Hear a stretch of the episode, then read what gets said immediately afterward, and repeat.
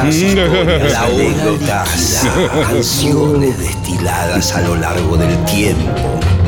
Un cóctel que se evapora, una hora que se escurre entre las manos. Mi nombre es Gillespie y les doy la bienvenida a Un cóctel que se evapora, una hora que se escurre entre las manos. Mi nombre es Gillespie y les doy la bienvenida. Hola, hola, hola, ¿cómo están? Aquí Gillespie, estamos desde Radio Nacional, del auditorio histórico de la Radio Nacional Maipú 555 y hoy con prácticamente una ambientación, una decoración que me sorprendió.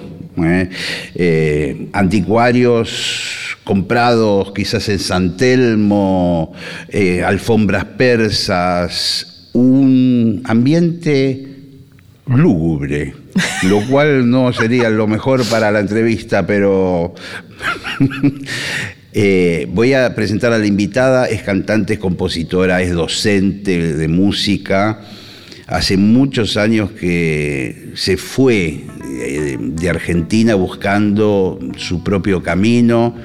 Está radicada en Nueva York, le va muy bien, es muy joven, es talentosa, es linda, canta bien. Es Sofía Rey, ¿qué tal? Qué bien, qué presentación. Gracias. Algo de eso es verdad. Algo, algo, algo es verdad. Bueno. Soy argentina. Hasta ahí vamos bien. No, No, no, bueno, pero, pero hay muchos que te conocen aquí en el país, pero otros dirán, ¿quién es Sofía Rey? Porque bueno, hace 20 años te fuiste. Hace 20 años. Sí.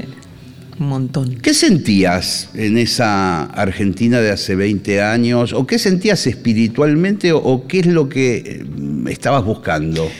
Energéticamente se sentía como que todo estaba muy trabado. Justo fue en la época en que yo me fui, o sea, en que decidí irme, fue entre el 2000 y 2001, que fue un momento obviamente muy, Fue terrible. muy, muy Sí. difícil para el país, pero también desde todo punto de vista sentía esa traba de, de las puertas que se cerraban, de intentar hacer cosas. Yo venía con todo el ímpetu, todas las Sí, ganas, sí, ¿viste? sí. Era como, bueno. Y en ese momento, o sea, yo em- empecé mi vida musical como cantante lírica, o sea, en el mundo de, la música clásica, eh, cantando en el Coreños del Teatro Colón, Coro Nacional de Niños, Coro Nacional de Jóvenes, con- Conservatorio Nacional, pero siempre paralelamente buscando otras cosas. Y en ese momento estaba en una búsqueda de, por el lado de la música improvisada, el jazz, como eh, técnicas extendidas de la voz, este, todo ese plan. Una rebelde Una dentro rebelde. del mundo. También incursioné por el punk antes de eso, Ah. o sea que rebelde, la rebeldía, el punk es lo que conserva. Sí. no, no hago punk, pero está el espíritu. Y bueno, y mm, en ese momento la, la búsqueda iba por, por, el lugar, por, el- por el tema del jazz, la improvisación, y acá sentía como que todo lo que intentaba armar era no, no se puede, no, esto no, este Me estás club no se- jodiendo.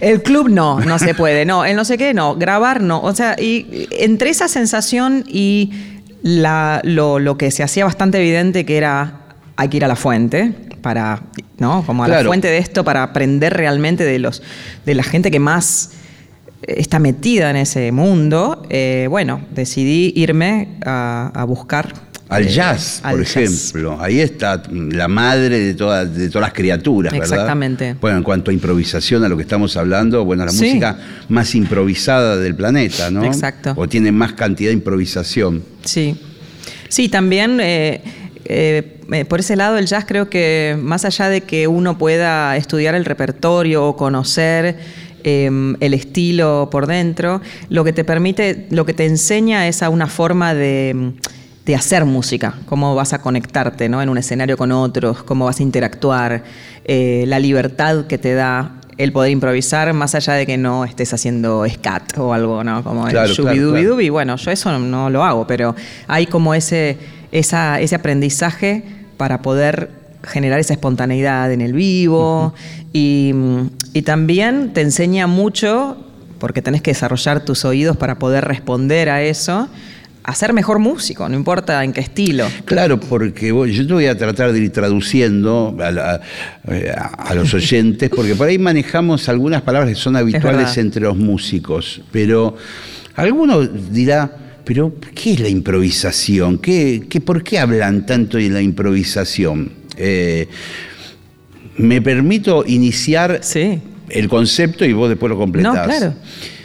El jazz eh, ha, generado una forma donde eh, la canción es solamente el soporte, la composición es el soporte de una cantidad de cosas que van a suceder después en el momento de tocar. Exacto. Es algo así, ¿verdad? Sí, sí, está perfecto. Y eso que sucede, que no está tan previsto, a veces algunos lineamientos o, por ejemplo, seguir una secuencia armónica, pero después lo que sucede con los que improvisan es bastante incierto y por ahí al final nos encontramos todo eh, juntos en la pizzería de la esquina. Exacto, tal vez en la pizzería de la esquina terminamos todos en el mismo lugar o no. Claro, sería un poco así el jazz. Sí, exactamente. Y para manejar esa improvisación, que parece que es tan libre y tan loca, hay una cantidad de reglas que son intrínsecas de la improvisación, ¿verdad? Tener un muy buen oído, darte cuenta por dónde van los demás, tratar de conversar con los demás músicos musicalmente sí, como tener también esa apertura de, poder reaccionar. de poder reaccionar eh, espontáneamente, ¿no? Frente a una idea que te tira otro, una frase que aparece. Y eso está buenísimo porque mm, eh, con la gente con la que yo trabajo hace muchos años, con mis grupos, hay esa base, pero también es toda gente que exploró por otros lados y podemos traer siempre eso. Eso siempre aparece, ¿no? Em, en el caso de la música que estamos haciendo ahora, eh, también está presente y lo que, lo que te ayuda es que te ayuda a traducir una idea a tu instrumento, en mi caso la voz, sí, mucho más rápido, mucho más... Claro, después veremos que la voz es tu instrumento principal, pero además tocas otros instrumentos. Sí, un poquito. Bueno, bueno. Eh, sigo el hilo de la conversación. Vos llegás, salís de Argentina, rumbo incierto, o te fijaste en el mapa y dijiste, Texas. Texas. Utah. Eh, no, en realidad yo sabía que posiblemente el destino fuera Nueva York, eh, pero también había un par de escuelas interesantes en Boston. Vos te querías preparar. Sí, eh, yo quería aprender, estudiar, ir con, ¿no? Y había estudiado por mi cuenta un montón de tiempo, pero como que quería algo como más formal. Y me invitaron a hacer una maestría en el New England Conservatory, que es un eh, una escuela que queda en Boston, a cinco cuadras de la competencia, que sería Berkeley, este, y tiene un programa súper interesante de, jazz y de improvisación, en donde en particular los cantantes... Eh, a todos como que nos ponían en ensambles instrumentales y nos tiraban como la jaula de los leones, como, bueno, fíjate que, ah, pero no, no hay melodía o no sé, acá no hay ninguna letra para acá. Bueno, fíjate. Viniste improvisación, querida. Claro, querida, nena, esto es improvisación. Claro, no te vamos a decir nada. Ah, bueno, a ver qué haces. Y bueno, estuvo buenísimo. Y aparte porque los profes eran todos eh, artistas súper interesantes, muy creativos, en un ambiente muy creativo, muy vanguardista, de, mm, de profes que querían, más que imponer el molde de, lo que ellos sabían o, un molde de cómo había que tocar jazz, primero que estaban a full con el tema de la improvisación libre. La improvisación libre hablando de que no hay estructura, no hay una canción, no hay nada. Vos te, tomás, tomás tu instrumento y soplás en tu caso, o cantás, o tocas el piano y empezás con algo que nadie sabe qué es y se van se va a ir armando. Se arma. Y eso está buenísimo. A mí me sirvió mucho para desarrollar muchas capacidades eh, musicales. Y estaban eh, profes eh, como Charlie Banacos, Bob Moses, baterista increíble, Danilo Pérez, Steve Lacey, que tocó con Monk. O sea, gente eh, Jerry Bergonzi, George Garzón, este, Cecil McBee, o sea, gente muy, muy interesante. Todos de un parnaso eh, musical, vos los habías escuchado en los discos. Exacto. Y te agarraba como una especie de cosita de, hola, ¿qué tal? Bob Moses, encantado. El primer año que yo estuve ahí, imagínate que era una maestría, mis compañeros eran egresados de Berkeley o de escuelas similares yo tenía síndrome del impostor a 200 mil. O sea, era como, ¿qué hago acá? ¿Cómo es que estoy sentadita acá en esta? y no. claro. de la primera clase, ¿se pueden presentar, por favor? Jerry Garford, Master of the University of Willie Frafford, Berkeley Master. Eh, Sofía Rey. Sofía Rey. No sé nada. No sé qué quiere decir la atención Atención 23. Sí, uy, tremendo. Yo me acuerdo que, que hablaban de cosas. Era como, viste, como estar en un partido de tenis, o sea, como Sí, sí, observador. sí. Ting, ting. Y yo me perdía la mitad de lo que pasaba. En las primeras clases preguntaba a mis compañeros, che, ¿qué dijo? ¿Qué es esto? que-?" Y después me di cuenta de que no daba mucho Claro. todo el tiempo. Entonces decías, eh, ¿entendieron? De- Sí, sí. Eh, sí. sí. ¿Qué hay que hacer? No sé. Así que el primer año fue durísimo porque yo todo el tiempo decía, me mandan de vuelta en un avión. Claro, o sea, claro. está clarísimo, yo acá no. Claro. Pero estuvo bueno porque me, o sea, me dio un impulso así para ponerme al día, como me la pasaba en un, estos cuartitos de práctica que tienen, viste que Sí, sí. vas, te encerrás y, y estás todo el día ahí. Yo me llevaba el mate, me llevaba todas mis cosas y me la pasaba todo el Como día unos ahí. boxes que tienen, una compu. ¿qué? Un piano, no, un piano. Un, Un piano, piano. vertical, algunos tienen un piano, este, Eh, sí, media cola, eh, co- cola. Sí, pero en general piano, piano vertical, eh, un atril, eh, Claro. y ya en ese momento, ahora no sé qué tendrán. Y, mm, Y te dicen, nena, dale unas cuantas o sea, vos te horitas". metías en el que encontrabas, porque aparte todo el mundo estaba en la misma.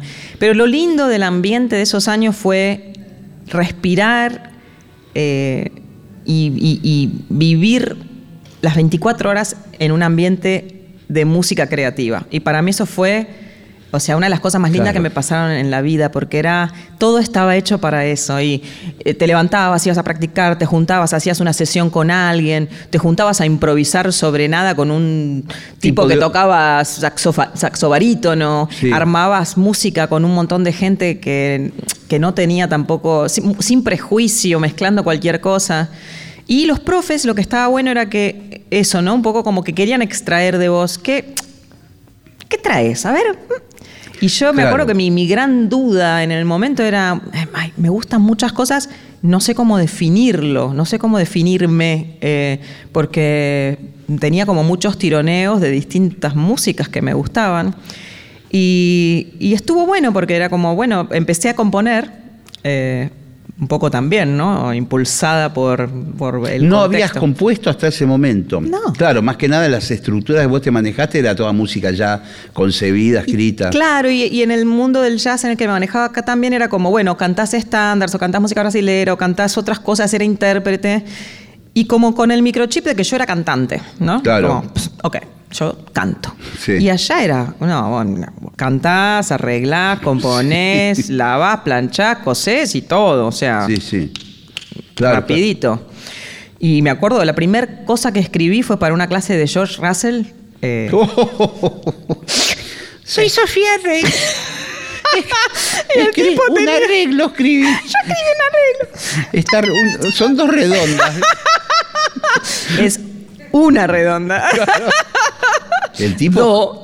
¿Y qué? Eh, Era un personaje eh, increíble. Y George entonces termina la primera clase en donde nos explica el concepto de él, que era el concepto lidio cromático. Yo no me olvido más. Y básicamente el mundo era lidio. Sí. Esto es una escala que no es la escala. No es la natural, la normal. Dios mío. Y entonces era la música que se generaba con este concepto era muy rara, era complejísima. Y dijo, bueno, para la semana que viene todo el mundo trae una composición con el lidio cromático. Y dije, bueno, ¿qué hago con esto? Claro. Y bueno, y escribí, o sea, en algún lado la debo tener guardada, no la debo ni poder cantar en este momento. Yo si hubiera sido tu amigo en ese momento, te, te sugería, te metes en internet, choreás una composición de George Russell, le cambias un par de notas. Te tirás por acá, por Claro. acá, ¿Y qué, borra. com- ¿Y qué compusiste? Y una cosa que era un moño, pero por suerte la podía cantar. Y llego y me dice, a ver, a ver, Sofía. Venga, venga para acá, el tipo tocando el piano, a ver, bueno, cantala, ¿no?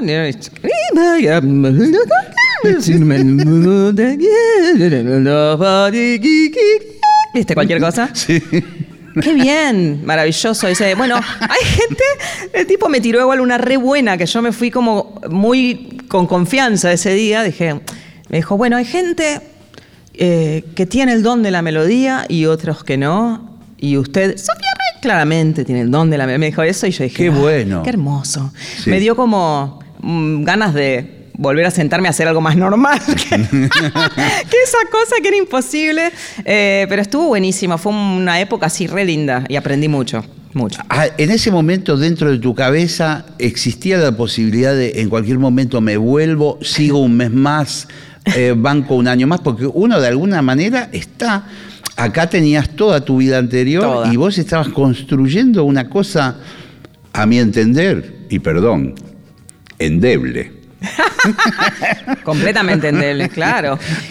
Toda mi familia está acá, mis amigos de toda la vida. Claro, yo, claro. yo tenía una vida armada, ¿no? Eh, lo que me pasó fue que mm, no fue una decisión quedarme, pero siempre era como claro que estaba bueno seguir estando porque la curva era ascendente.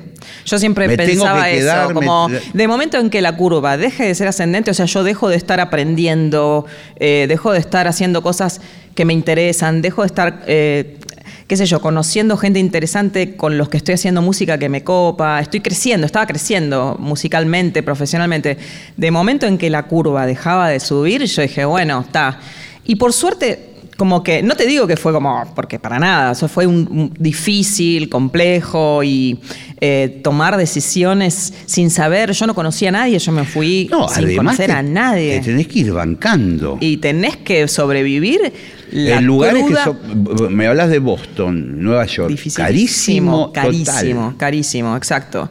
En un momento me quedé trabajando, dos años más en Boston, eh, tenía todo tipo de trabajos eh, de- en música, ¿no? Pero hasta Sí. cantaba en un coro de una iglesia griega los domingos, trabajaba en Claro, porque 50 vos sos restaurantes, griega, boliches. Originalmente. Claro. El perfil en la cámara, no sé. Claro. Eh, claro, claro. Y ahí, bueno, Todo, tenía 50 laburos, daba clases. Siempre fui profe también, al mismo tiempo siempre di clases y eso me ayudó mucho eh, para poder subsistir, claramente, porque es eh, difícil. Y cuando mandé mis papeles, porque también está toda la parte legal de Sí. cómo hago para quedarme, claro. eh, pedí quedarme como artista y, y cuando el día que me dieron los papeles, al día siguiente estábamos en un camión con un amigo rumbo a, a Nueva York con todas nuestras cositas. Y, y llegué y fue como, wow, esto era, porque a mí Boston nunca me gustó. Mira vos. No, por- no, es una ciudad eh, como en donde no, que no tiene onda. Lo que sucediera muy adentro de estas escuelas Claro, en donde claro, pasaban claro, muchas cosas, pero no había una vidilla. O sea, Nueva es York era lo careta, contrario. ¿no? Careta, careta. cheta. Es un ¿verdad? poco careta, es un poco careta. Total. Y llegaste a Nueva York y fue. Era como. Iban en el camión con todas esas cosas, Yo no sé, claro, el teclado. calzón, el saxo de mi amigo que era Cla- saxofonista. Nos mudamos a un departamento en medio de no sé dónde, con otros dos amigos, éramos cuatro músicos compartiendo un departamento.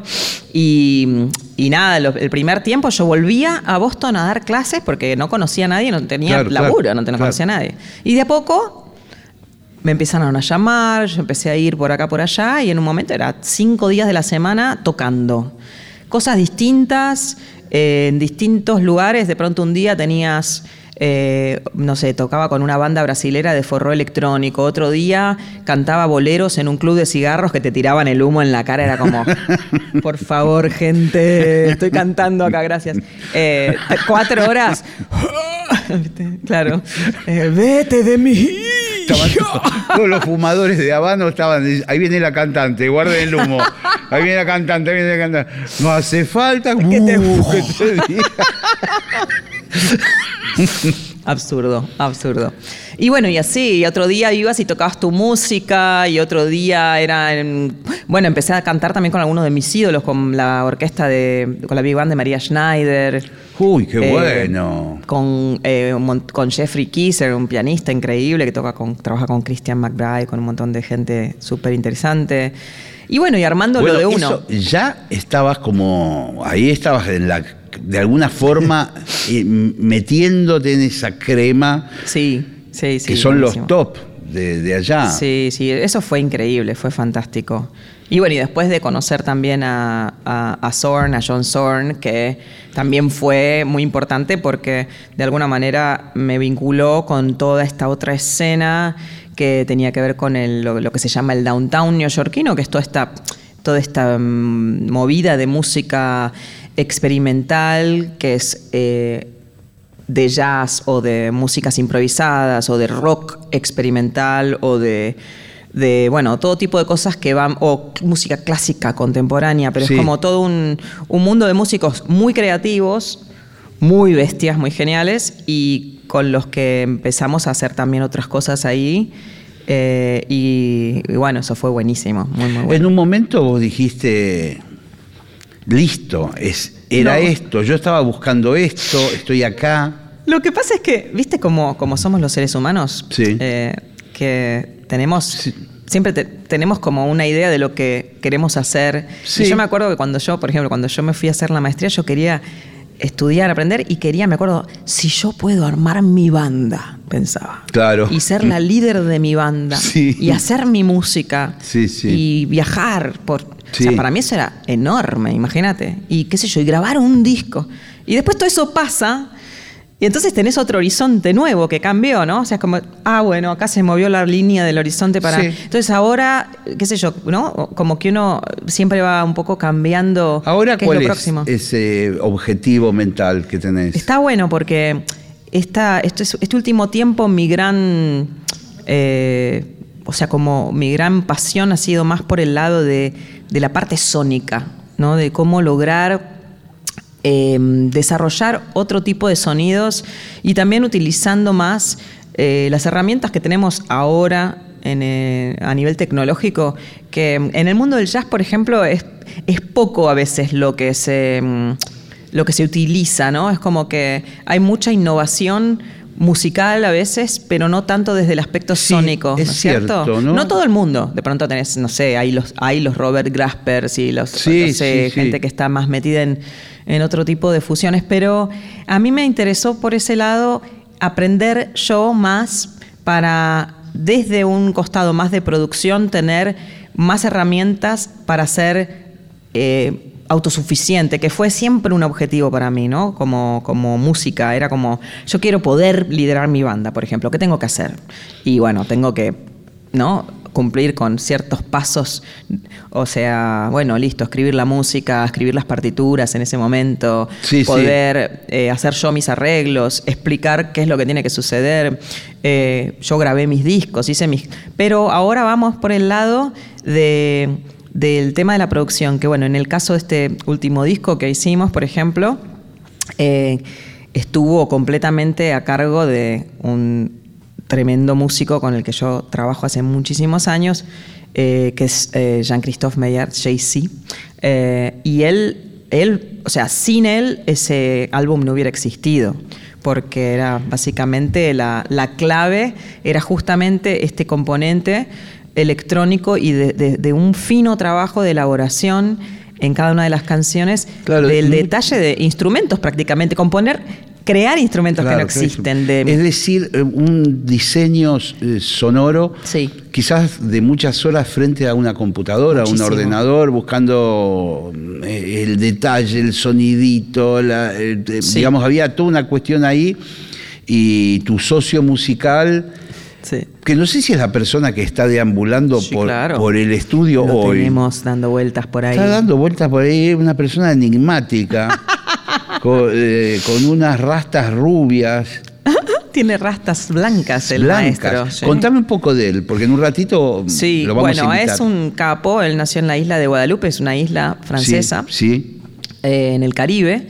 Y como que ahí se metió en la onda de tambores y de música criolla de, de Sí, la isla. sí.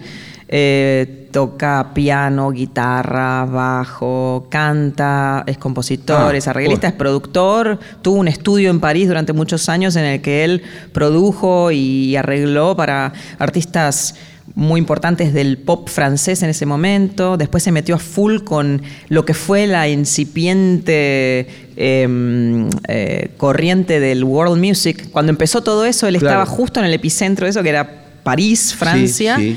Con todos estos grupos del norte de África que venían y, y- y, digamos, empezaban como a desarrollarse toda esta onda, ¿no? Del world music. Él estuvo trabajando con artistas súper, súper eh, importantes de todo ese plan, con eh, Angelique Quillot, Etienne Mbappé, bueno, mucha gente súper interesante. O sea que él ya tenía todo eso. Después tocó flamenco, mil años. ¿Y cómo aparece- Después, bueno, y jazz. Y, y, bueno, en un momento... ¿Cómo aparece en tu vida?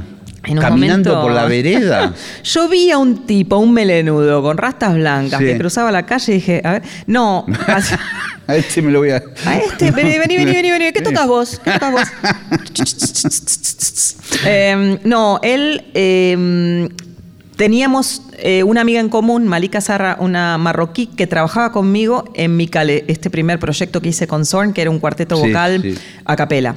Y estábamos de gira en Montreal, eh, tocando en el Festival Internacional de Jazz de Montreal. Y Malika lo ve pasar, en realidad dice, ¡eh, JC! qué sé yo, nos Sí, ponemos a conversar. Y bueno, y me cuenta él que, se había mudado hace poco a Nueva York y entonces, bueno, genial, nos vemos allá. Y yo lo fui a ver tocar con Malika, estaba tocando a trío con ella y me encantó. Eh, porque claro, te das cuenta enseguida, ¿no? Que tiene una cabeza musical muy amplia, que era como perfecto para, o sea, yo siempre fui como el sapo de otro pozo de todas Sí, estas sí, sí. escenas, ¿viste? Como que eh, la no especialización. Estaba como buscando un socio, ¿no? El socio, y de pronto yo ya tenía un quinteto y dije, no, no, no, vamos a hacer seis por empezar. Vení, tocar guitarra eléctrica con mi banda. Y de pronto un día pasó una cosa muy curiosa. Nos invitaron a tocar al Tiny Desk. Sí. Y íbamos a ir a tocar como cuarteto. Buenísimo programa. Hermoso, hermoso. Buenísimo, sí. Nos invitan a tocar y la noche anterior me llama mi bajista, éramos guitarra, bajo, eh, batería y Iván y yo. Me llama mi bajista y me dice, No no, voy a ir". puedo ir, mi mujer está muy enferma, me tengo que quedar, eh, no sé, resolvé, vamos, no sé, vemos, o sea, era imposible. Y me acuerdo que lo llamo a Jay-Z y le digo, bueno, eh, Claro. vamos igual, vamos a tocar a tri-". Y me dice, sí, no te preocupes que yo llevo mi sas, que es este instrumento que él toca, que es como entre un bajo y una guitarra, Sí. que se lo hicieron específico para él, que está buenísimo. Y nunca jamás lo habíamos usado en mi proyecto. Yo digo, pero, pero no vamos a poder ensayar. No, bueno, dale, vamos. No Llegamos ahí. Tiny Desk es un, dos, tres. Sí. Te enchufan un micrófono, estás en una oficina de verdad ahí, en, en- Sí. en la radio pública de. Qué bueno, qué bueno que me cuentes eso. Contame un poco, porque el programa se ve aquí en YouTube, Sí, lo claro. que fuere. Es realmente Es así. informal. Es, es, eh, o sea, la, la radio pública de, de Estados Unidos, eh, NPR, NPR, tiene sus oficinas eh, centrales en Washington. Entonces, esto es un edificio. Eh, Está la gente laburando. Sí, está la gente trabajando. Y en el escritorio de uno de los tipos que, que se le ocurrió hacer este programa, Que medio tiene como. unos libros en el fondo. Parece que tiene onda el hombre. Sí, ese. pero es tal cual el escritorio de él. Sí, o sea, él labura todos los días ahí. Y Sí. al mediodía va una banda a tocar. Sí. Sea, empezó así, como, uh, viene, no sé, tales. En general era gente que venía a tocar a Washington. Che, se copan, vienen a hacer un show acústico Una acá. zapada o una cosa así. Tocas tres temas seguidos eh, y eh, el ingeniero es muy capo porque enseguida, o sea, conectás, pum, pim, es muy acústico todo.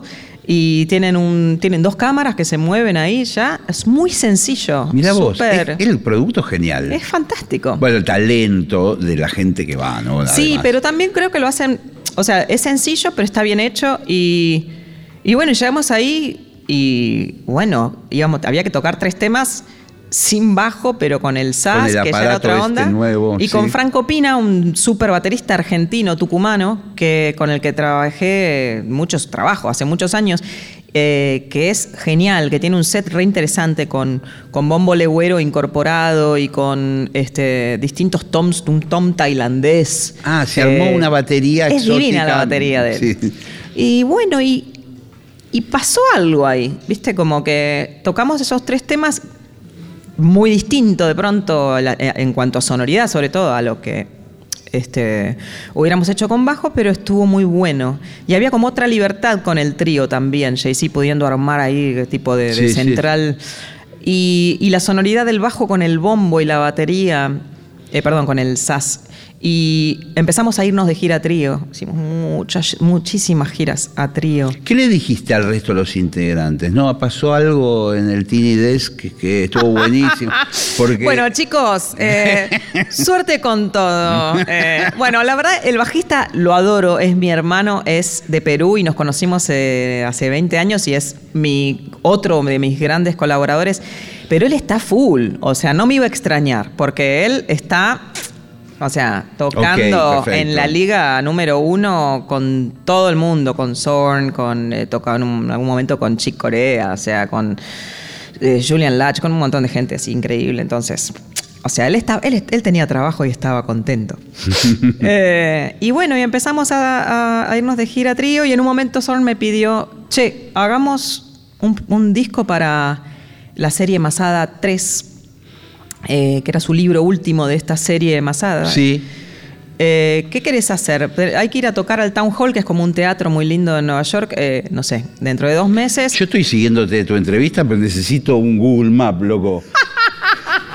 Todos los que vienen acá se sientan, me dicen, no, ¿qué pasa? Que fui a San Telmo, volví acá, estoy de un lado para otro, me está volviendo loco.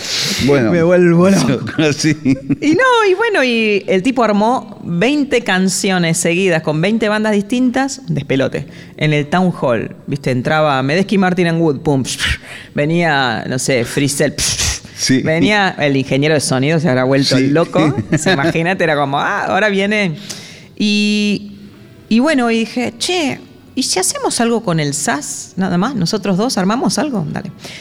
Y quedó muy, muy lindo y vino Soren y dijo, quiero un disco de eso, ¿eh? O sea, van a hacer un disco de eso. Del dúo con el instrumento extraño, guitarra, bajo y voz. Claro. Vamos a hacer un disco de eso. Bueno.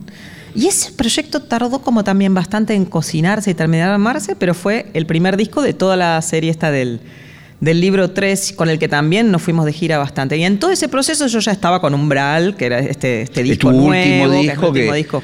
que, es como una superproducción. Es una superproducción. Eh, eh, digamos, no es un disco improvisado que se grabó en una noche. No, todo lo contrario. hay un laburo ahí microscópico. De hormiga. Sí de hormiga. Y bueno, y, él fue el que me propuso, después de que yo había, había tenido como varias encarnaciones este disco. Primero yo pensé que iba a ser yo sola. Yo subí a un escenario, eh, mujer orquesta, tocando ahí los botones, cantando, grabando, tocando charango, eh, rearmando, mezclando en vivo con una mezcladora, medio DJ. Y me quemé la cabeza, porque era re estresante. Yo te diría que sí. re estresante. Sí, ¿Por qué? Mirás una de las pantallas y dice error, por ejemplo. la, la ida da vuelta, ¿viste? que es un bajón. La ida da vuelta es lo menos. Se suspende todo el recital. Malísimo. Claro, mucho estrés de manejar todo eso. Tenés que aprenderte los manuales de cada oh. cosa, de, de, operación. Y estamos solo que aparte de la soledad que, es triste en la música, porque a uno le gusta tocar con otros seres humanos para como recibir esa posibilidad de intercambio y de, de, de, de este de bueno sí, de, compartir la experiencia además no eso cri cri. Y por otro lado era como che se te rompió un pedal qué haces claro qué, plan B que me pasó una vez y eso fue también traumático. Entonces empecé a, ver de qué forma esto se iba a volver un disco. Y ahí eh, Jay-Z me propuso che pero si vos ya sabías que ibas a ir por este lado, pero déjame que yo haga la producción. Y fue como, ¡Ting! claro. ¡Qué tonta! ¿Cómo, ¿cómo no lo habíamos pensado antes? Y empezó un laburo de montón de tiempo, eh, porque aparte nosotros estábamos también ocupados con, el proyecto con Zorn, con él con sus cosas, él de gira también con, con sus proyectos, con Lisa Fisher, con un montón de, de, otras cosas. Y lo fuimos armando y bueno, en la pandemia fue como el momento clave para poder terminarlo porque como todo paró y todos los músicos estaban en su casa, era como, che, Leo, grabame unos teclados. Claro. Che, Jorge. Sí, sí. Metele un bajo por acá, esto, otro. Y, así. digamos, muchos músicos no estaban habituados a la tecnología porque eran más analógicos. Se tuvieron que poner las pilas con esto. Y es cierto lo que vos decís. Eh, aparecieron esas colaboraciones a pantalla partida con un chabón en cada lugar. ¿Te acordás que? Claro. Bueno. Sí, mucho de eso. A tal punto, en un momento, yo hice un ensayo con mi bajista. Em, él estaba, nosotros vivimos en Brooklyn, uno de cada lado del parque de Brooklyn, que es como el Central Park de Brooklyn, con una tecnología eh, que nos permitía ensayar con una latencia muy, muy cortita de diferencia y ensayar. Me encanta. ¡Una locura! Claro, vos estabas en pijama. En pijama, en pantuflas, él ahí del otro lado también, viste, con el perro ahí cerca. Y tocando. Vamos de vuelta, decía. Dale otra vez, de arriba, y cada quien es. Alucinante. Alucinante. Eh, no tenemos tanto tiempo, ¿eh? no te creas que No es el súper especial de Sofía Rey. No, no. El tiempo es acotado y se va evaporando. Quiero que hablemos de, de lo que va a ser tu gira, ya es tu gira por Buenos Aires y por la Argentina. Sí. Si es que te acordás, yo sé que tenés una fecha importante en Niceto, Claro. eh, posiblemente ya pasó la fecha. Pues, ¿Cómo, ¿Qué tal estuvo? El show de Niceto estuvo buenísimo. Ahora, Ahora se- explotó se el club. rompen todos los pedales. Bueno, ¿cómo, cómo, ¿cómo sigue y qué características tiene esta gira?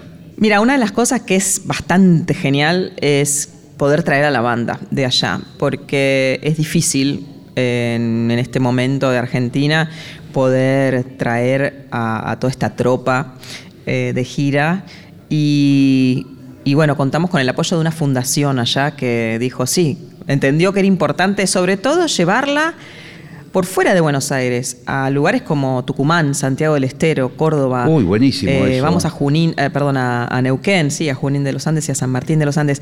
Eh, yo pedí, yo quería poder llevar a esta música a lugares donde esta música había sido una inspiración, como sobre todo eh, Tucumán y Santiago del Estero por, por la Uf, raíz folclórica, ¿no? Y, y estuvo bueno porque entendieron Es que era como el algo New, importante. New Orleans de acá, ¿viste? Sí, sí. Claro, total. Así que bueno, eh, yo creo que eso va a estar increíble. Contame un poco los músicos. Jay-Z ya eh, está Lo acá. tenemos acá. Eh, Lo tenemos en el estudio dando vueltas. En cualquier momento lo, lo vamos a invitar a tocar. Ahora lo, lo secuestramos. Eh, ¿Quién es más? Jorge Glem, un cuatrista extraordinario venezolano que puso en otro lugar al, al cuatro como instrumento. Él es un virtuoso, eh, parte de un grupo que se llama C4 Trío, que sí es muy reconocido a nivel internacional, pero él es un artista solista, tiene su proyecto y tocó con, con Rubén Blade, con Calle 13, con... ah, viene el día del, del- del- del primer show, literal, porque está tocando con John Batiste en el Carnegie Sí. Hall el día anterior, una locura. Él es un, un músico muy interesante, muy conocedor del folclore latinoamericano. Viene Federico Peña, tremendo pianista, tecladista, eh, uruguayo-argentino, que también trabajó muchos años en el jazz, pero también en, un plan como de RB, funk, eh, neo soul con, con Michelle Ngocello, con Maxwell. Wow. Eh, o sea, ligas. Me encanta esa, esa calle que agarraste. ¿eh? Exacto. A mí me encanta. No, Sí. es, no es algo que haya incursionado tanto, más, más que nada escuchar, te Claro, soy como- sincera. sí, sí, sí. Pero está buenísimo Sí. tener a alguien en la banda que te trae Sí, ese link, sí, ¿no? sí. Está buenísimo. Eh, y acá, bueno, se suman eh, artistas invitados a, a los distintos conciertos. Manu Sija, que va a tocar eh, todo como los Orozco, porque es un. Qué genio bestia. que es. Sí, es muy genio. Eh, Soema Montenegro, dos otras, Vivi Posebón en Córdoba. Así que está bueno porque para mí también es lindo poder hacer estos ida y vuelta. Vamos a ir de invitados de la bomba de tiempo en el Conex. Muy bueno. Lindo. ¿Esto es, qué sería? ¿Tu primer gira argentina importante al sí, menos? Sí, ¿verdad? totalmente. Fuimos a tocar alguna vez a, por ejemplo, a Mendoza o a Córdoba, pero esta es la primera vez que realmente es una gira y con, la tu banda. proyecto, Sí. con tu banda, con tu sonido, vos ya eh, te parás de otra manera en el Sí, sí, sí, sí. Sí, no, es, es la verdad para mí un sueño que se cumple. Es hermoso, es muy lindo, estoy súper contenta. Estamos compartiendo el programa de hoy con Sofía Rey. Rey con I latina al final. Ya busquen su material, en Spotify están varios de sus discos. En minutos tocamos. Dale. En segundos tocamos. Ya tocamos. Ya to- ya- y ya terminó. Vamos. Gracias. Estás escuchando La Hora Líquida. Por Nacional Rock. Eh, Llega el momento de la música, Sofía. Vamos a presentar a Jay-Z, ¿eh? como corresponde. Jay-Z, bienvenido. Y lo tenemos ahí con la guitarra, vos con el charango. ¿Y qué vamos a escuchar ahora? Vamos a hacer una canción de Umbral, del disco que venimos a presentar sí. acá a Argentina. Se llama Escarabajo Digital. Esta es una versión acústica. Eh, a ver cómo nos va. A ver cómo nos va. Bueno, los medios son los que están. Esto es un acústico. ¿eh? Es lo que hay, es lo que hay.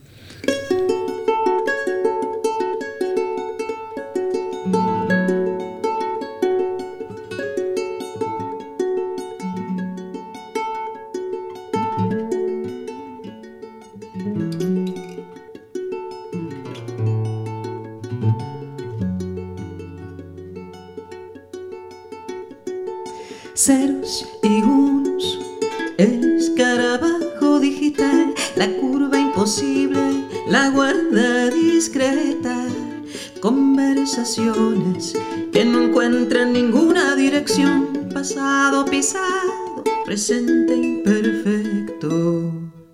Pelusa de tela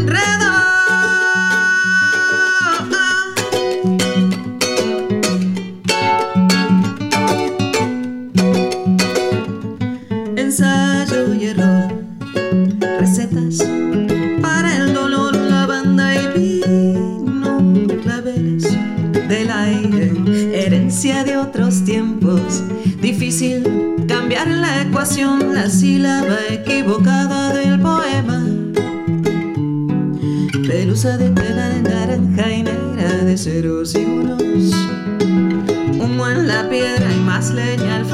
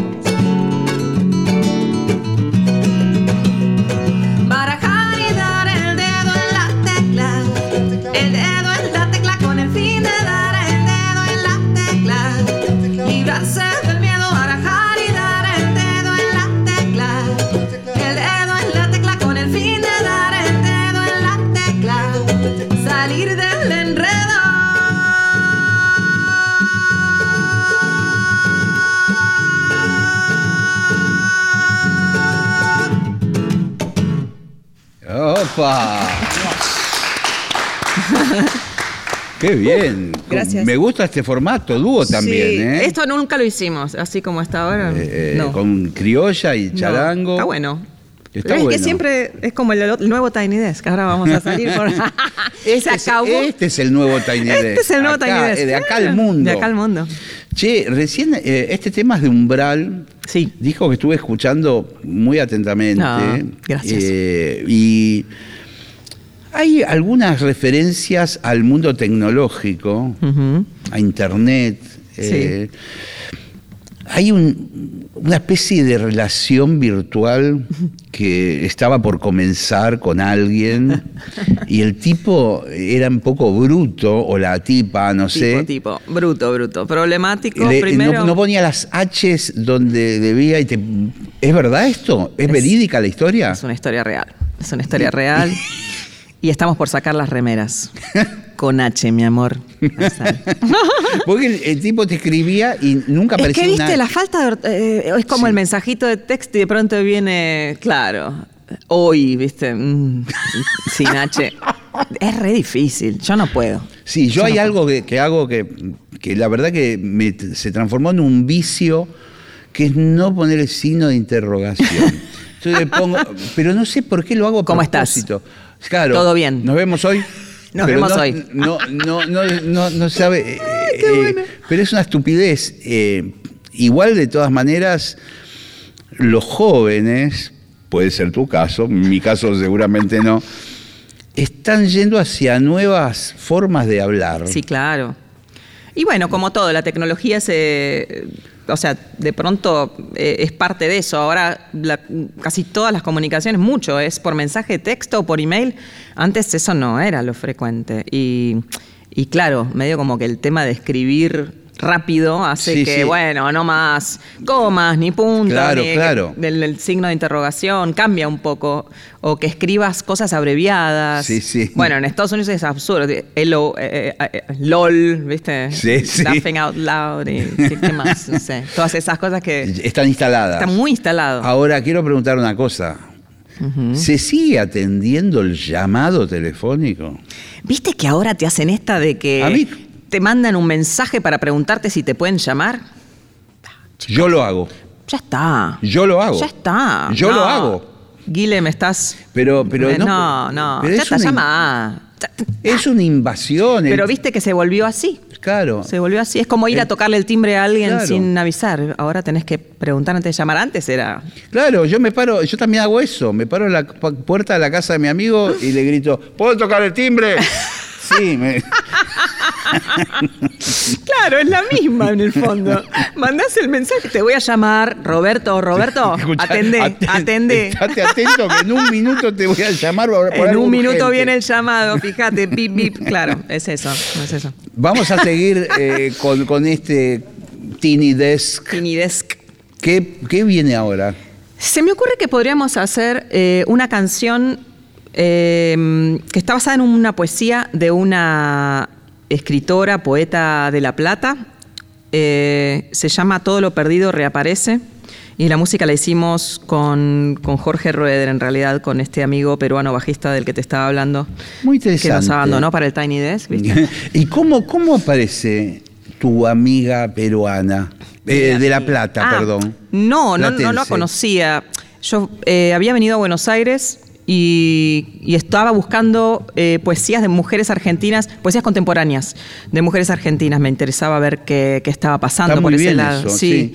Y en Corrientes, visitando eh, librerías, me encuentro con dos compilaciones, o sea, dos libros de compil- compilación de, de poesías.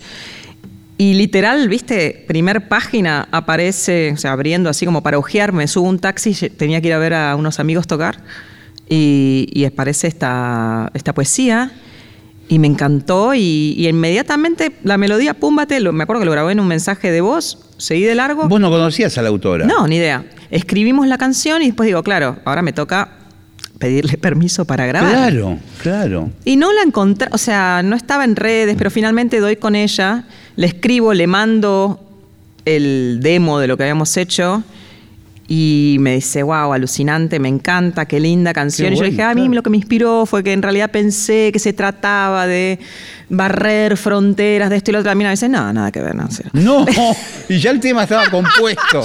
No, lo que vos entendiste, bueno, va por tu cuenta. No era por ahí, pero me encanta. Y por favor, y nos hicimos re amigas. Ella es, es fenomenal, eh, Sandra Cornejo. Y, y tiene eh, cosas escritas muy, muy lindas. Eh, ¿La bueno, descubriste de eh, casualidad? de Qué historia alucinante. Sí, re lindo, re lindo. Y Nos es la canción que vamos a escuchar ahora. Sí. Se llama, Todo lo perdido reaparece. para mí es de correr barreras.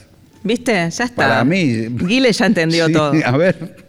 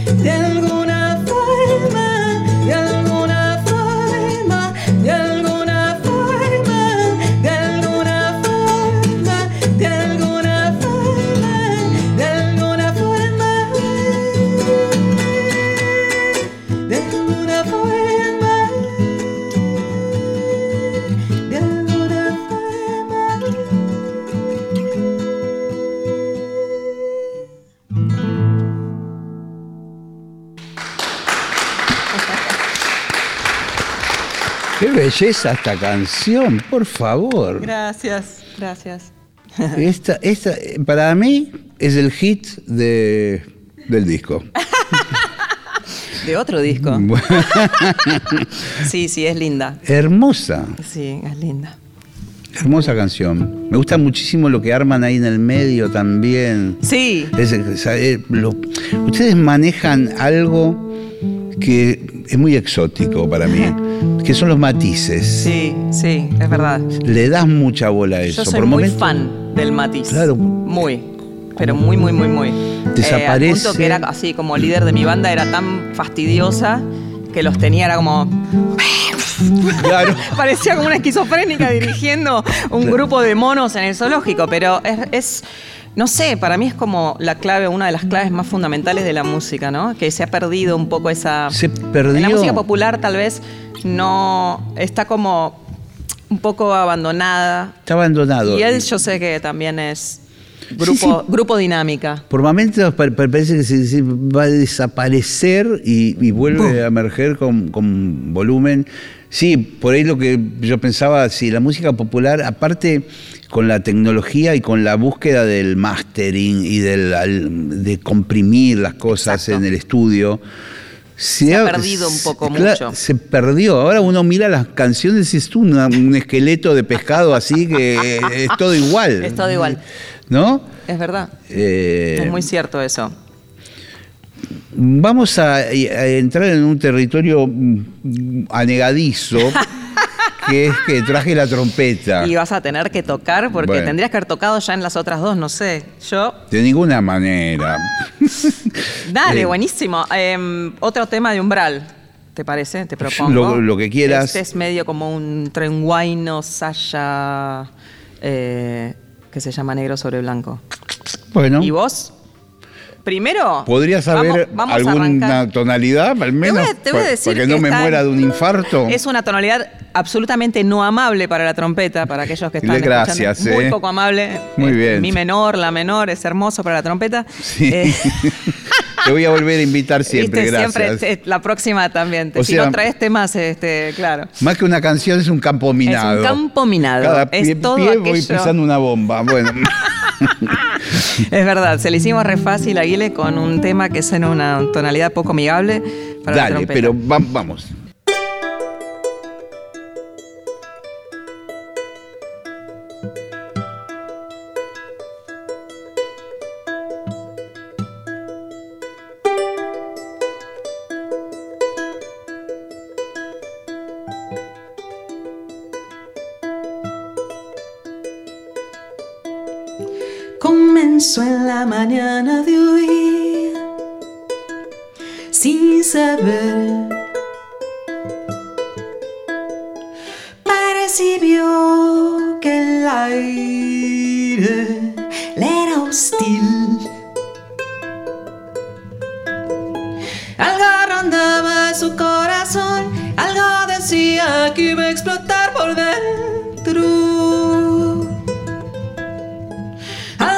Algo rondaba su corazón, algo decía que iba a explotar por dentro.